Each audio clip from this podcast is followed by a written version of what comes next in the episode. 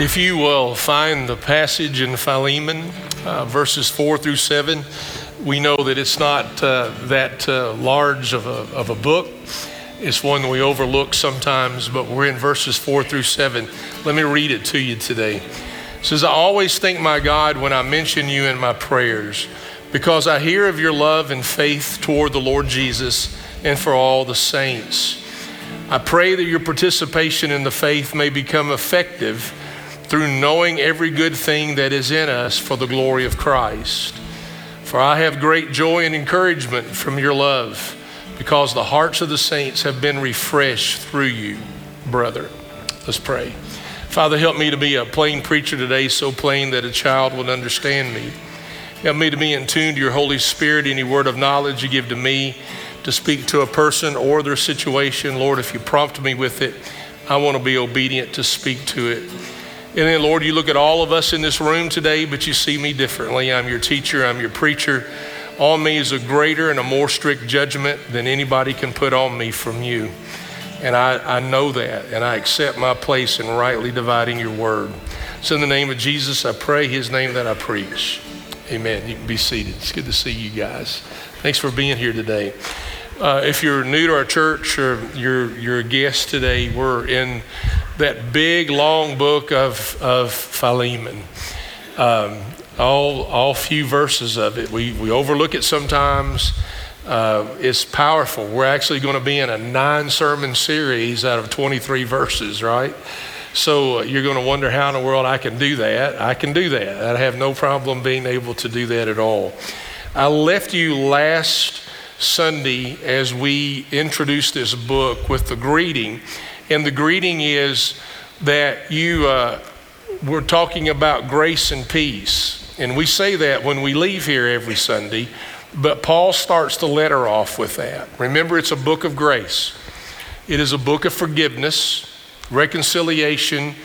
Uh, Paul is writing to Philemon to get him to reconsider a situation that's going on in his life. Philemon is a believer and he is a slave owner. Now, we're not we're not saying that Christians should own slaves, but in their culture that day, it, it wasn't rare for that to occur. And Paul is getting Philemon to understand you might need to accept Onesimus, one of his runaway slaves, and accept him back as a brother instead of accepting him as a slave. That's where we're getting to. It's what makes it a book of grace. So we, in these verses I just read to you, I'm going to give you a summary of how Paul is connected to Philemon. They've got a long journey together. They have history together. He, he says he's a dear friend and he is a fellow co-worker in the gospel. They've, they've been on, there's been a mission involved together. Paul prays for him and actually gives thanks for him because he's been an encouragement to Paul. In this letter, he acknowledges Philemon's love for the Lord and his faith in the Lord, but he also acknowledges his love for people and, and other believers. Uh, it, there's a reminder here, they needed each other. Uh, the, the church numerically wasn't that large. It's just beginning to grow. Like, for example, before the, the book of Acts, Acts two, when, when the church is is the Holy Spirit comes upon the church and moves the church. They, we're talking six or seven hundred people. We're not, we're not talking about a lot of people then. And so Christians uh, were a minority in that time and they needed each other to be able to go through the day, hand, handle government, handle laws, handle policy. They needed each other to figure out, how does this kingdom thing actually work? How does this come together? So you, they needed one another. And evidently, Philemon has been that encourager to Paul. He, he prays for Paul, uh, he prays for Philemon's witness, that his witness would be effective. Um, we're gonna talk about that in a moment, but today, you're gonna have an, you're gonna have an opportunity to share your faith. Um, you're going to have an opportunity to encourage somebody in their walk with the Lord. That's going to happen just because you in you live with people, you live around people. It's going to be able to occur. He encourages him to remember the good things that God has done for us, that is in him, that is in us, for the glory of God. He acknowledges that Philemon has a love for him personally, that Philemon loves Paul and what he does. He acknowledges that Philemon encourages him and other people, uh, that people are refreshed. Evidently, Philemon was a guy that just lit the room. You know, he was a guy that was a, that he refreshed people with his presence, and he calls him brother. And we want to start getting into the body of the letter here. He calls him brother uh, at the end. Remember, we handled last Sunday, because it's the family of God. I, I grew up in a time where people address folks as brother so-and-so and sister so-and-so, not just talking about the preacher, but uh, talking about one another, because it indicated that we greet one another as we are, as we are the family of God. And so the intention here is Philemon, a believer, has a slave who has run away, and he's afraid to go back. His name's Onesimus. Onesimus is afraid to go back. And Paul is encouraging Philemon to take him as a brother instead of embracing him as a slave, indicating the family of God. So if you look at all this encouragement that he's given Philemon, that Paul is remembering him and all that, you're probably, it sounds like one of those conversations where I love you, but, right? And then we're gonna we're gonna throw it on you. Uh, it, it it can feel that way. It's not that way. But if you ask the question and you've read the book, which I hope you have, it doesn't take you that long, that you're saying Paul is setting Philemon up with all this syrupy stuff. And if you're thinking that, the answer is that's true. But what he's saying about Philemon is true. He's not making it up. No, no strings attached. But his encouragement is, Philemon, what, what is going on in you needs to go on in Onesimus too.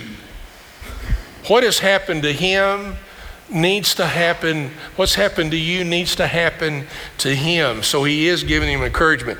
I, I gave you all that intro. Now we're going to get to the sermon, all right? Um, When you look at this, I've written three things that God intends for us to be, and these come out of these verses four through seven. One is God, God intends us to be a person that counts their blessings. I uh, I firmly believe this, whether you believe it or not. I'm I'm already settled there. I, I believe our enemy is behind us being so busy that we pay attention to nothing.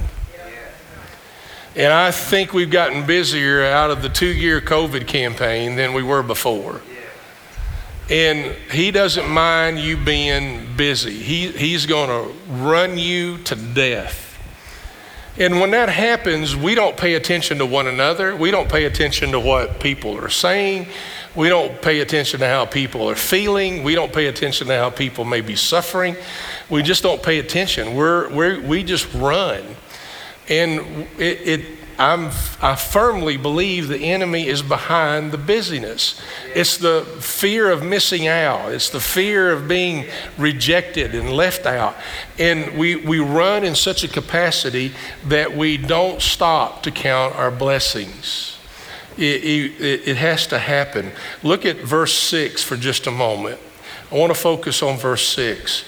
Pray, I pray that your participation in your faith, which is is your witness, may become effective through knowing every good thing that is in us for the glory of God. It's the second half. Through knowing every good thing that is in us for the glory of God. I was listening to a song coming in here this morning, and uh, it was uh, on Christian radio. And one of the lines is, the evidence of your goodness is all over my life. All over my life. Uh, I want to remind you that you and I are not good. Amen. People were talking about Jesus and said, you're, you're good, you're a good teacher. And the response of Jesus was, there's nobody good but God. Now, we've got to stop and think about it. I, I have a saying now that I've been saying for, for a little over a year. And people, they go, hey, hey, Jeff, how are you doing? And I go, I'm trying to do good. And they look at me. Instead of just saying, I'm fine, you know, everything's, I, I go, I'm trying to do good. You know why? Because I can be bad. Amen. I can be a stinker. You know what I'm saying? And Julie, say nothing. Say nothing. I can be a stinker. We all can. We all can. It, it's, but you know, the only good that is in us comes from God. And it, we live it, we live it for His glory. We can revert back to our worldly self fast. We can do that. I'm going to give you three things right here to make you understand how we can revert to our worldly self. The number one is our selfishness. Number two is our selfishness. Number three, will you finish that one with me? It's our selfishness, that we revert back to our worldly selves. And here, here's what I think the gospel is in just a real simple way. You know, God gave me this life, and He gave me this life to love me in this world.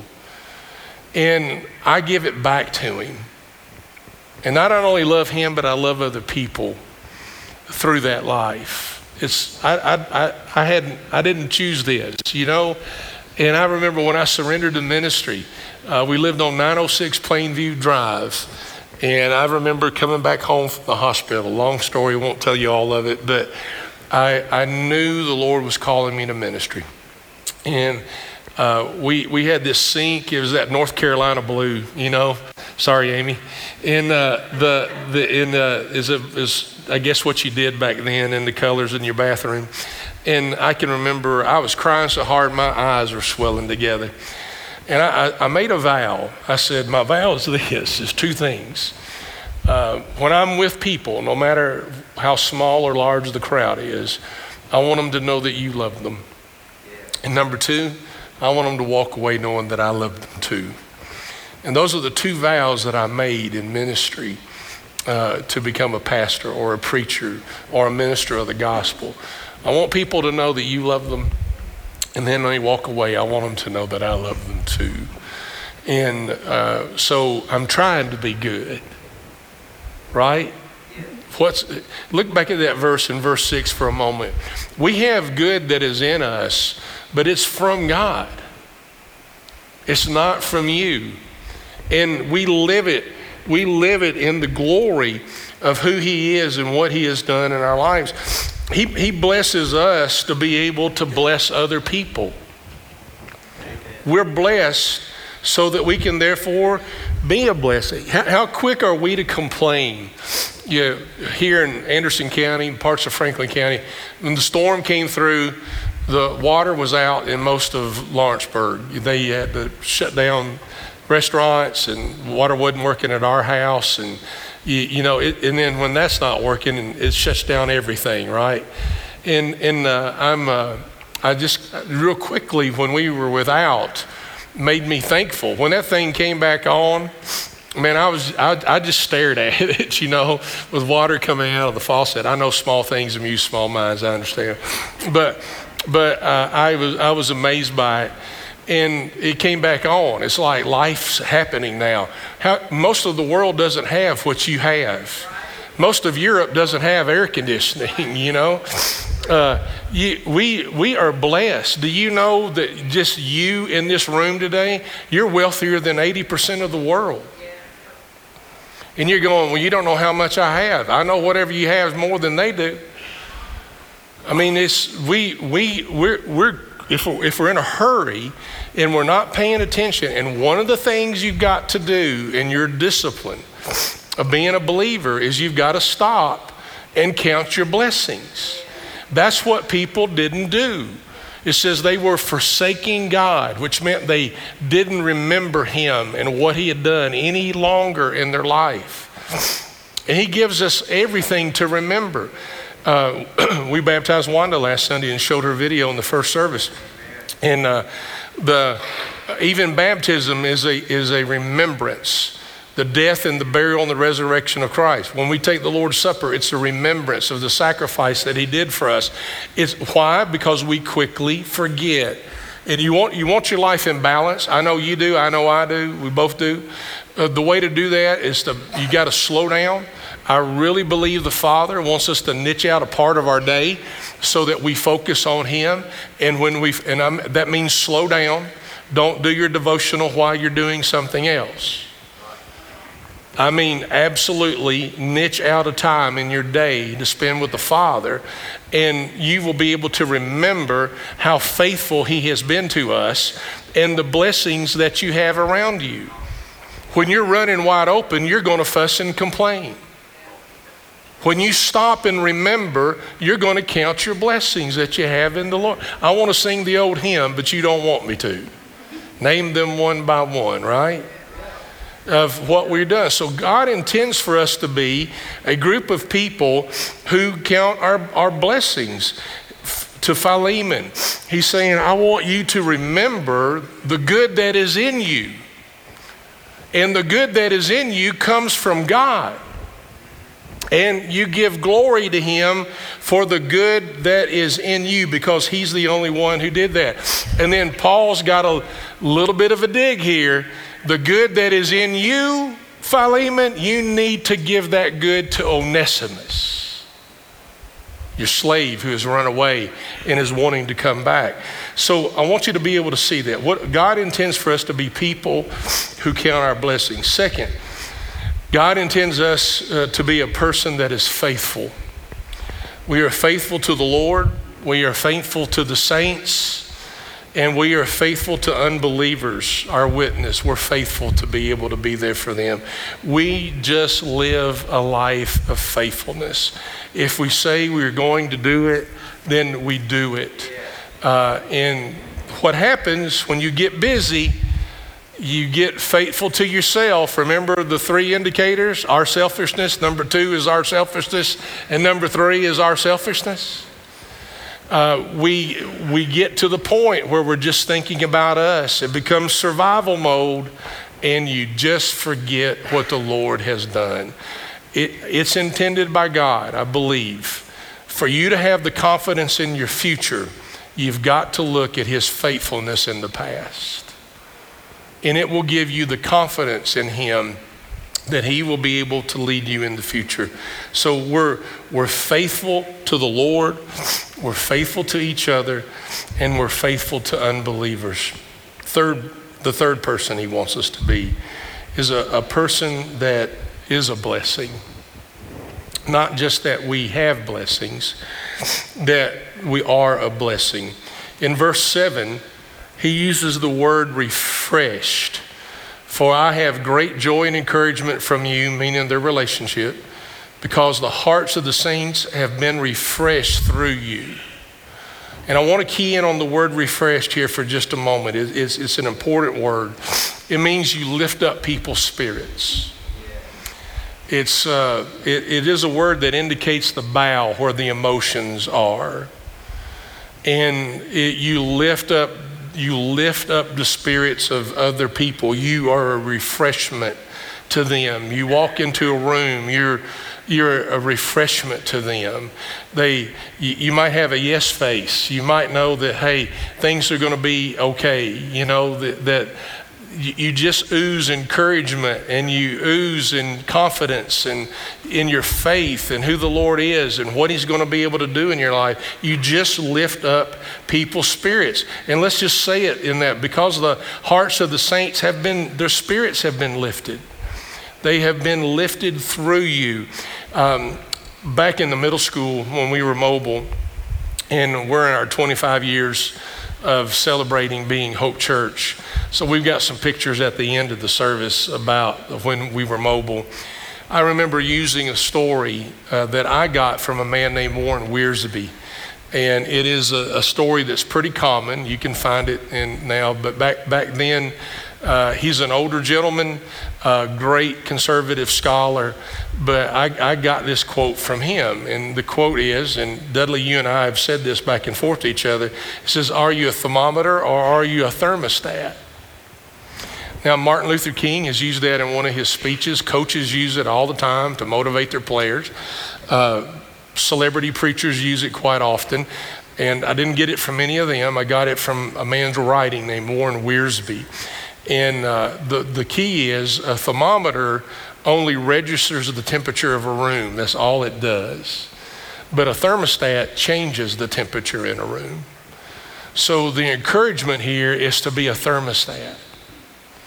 The encouragement is to is to be that person that lifts up and refreshes the saints. Guys, listen, in this room, I, I, I know most of you all.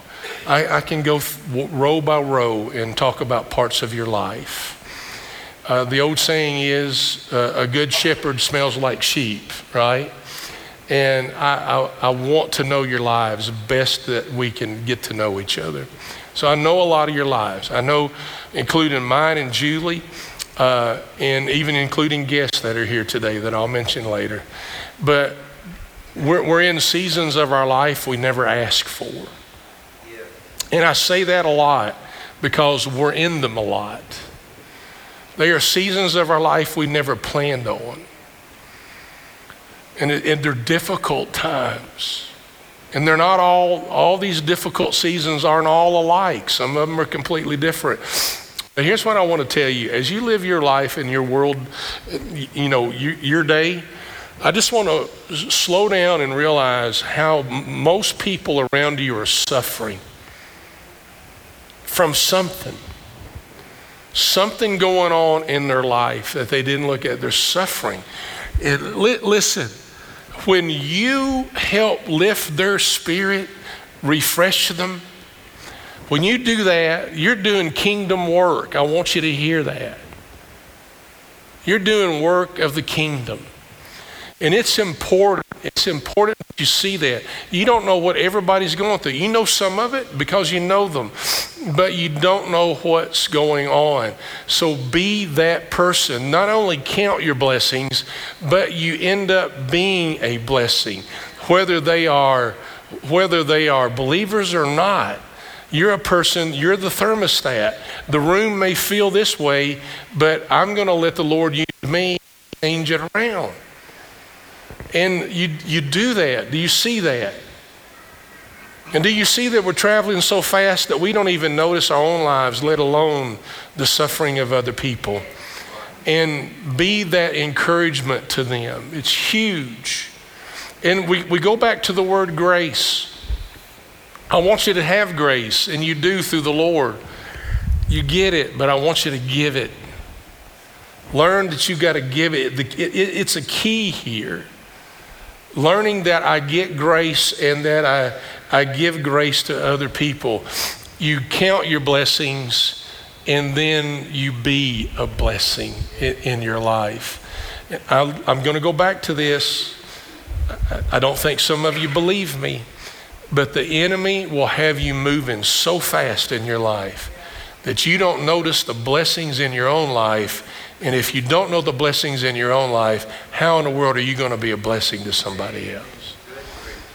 You you be that. You let God, he's refreshed you so that he can use you to absolutely refresh other people in their life. Back to Warren Wiersbe, there's a quote I want to share with you today uh, that, that comes from one of his writings.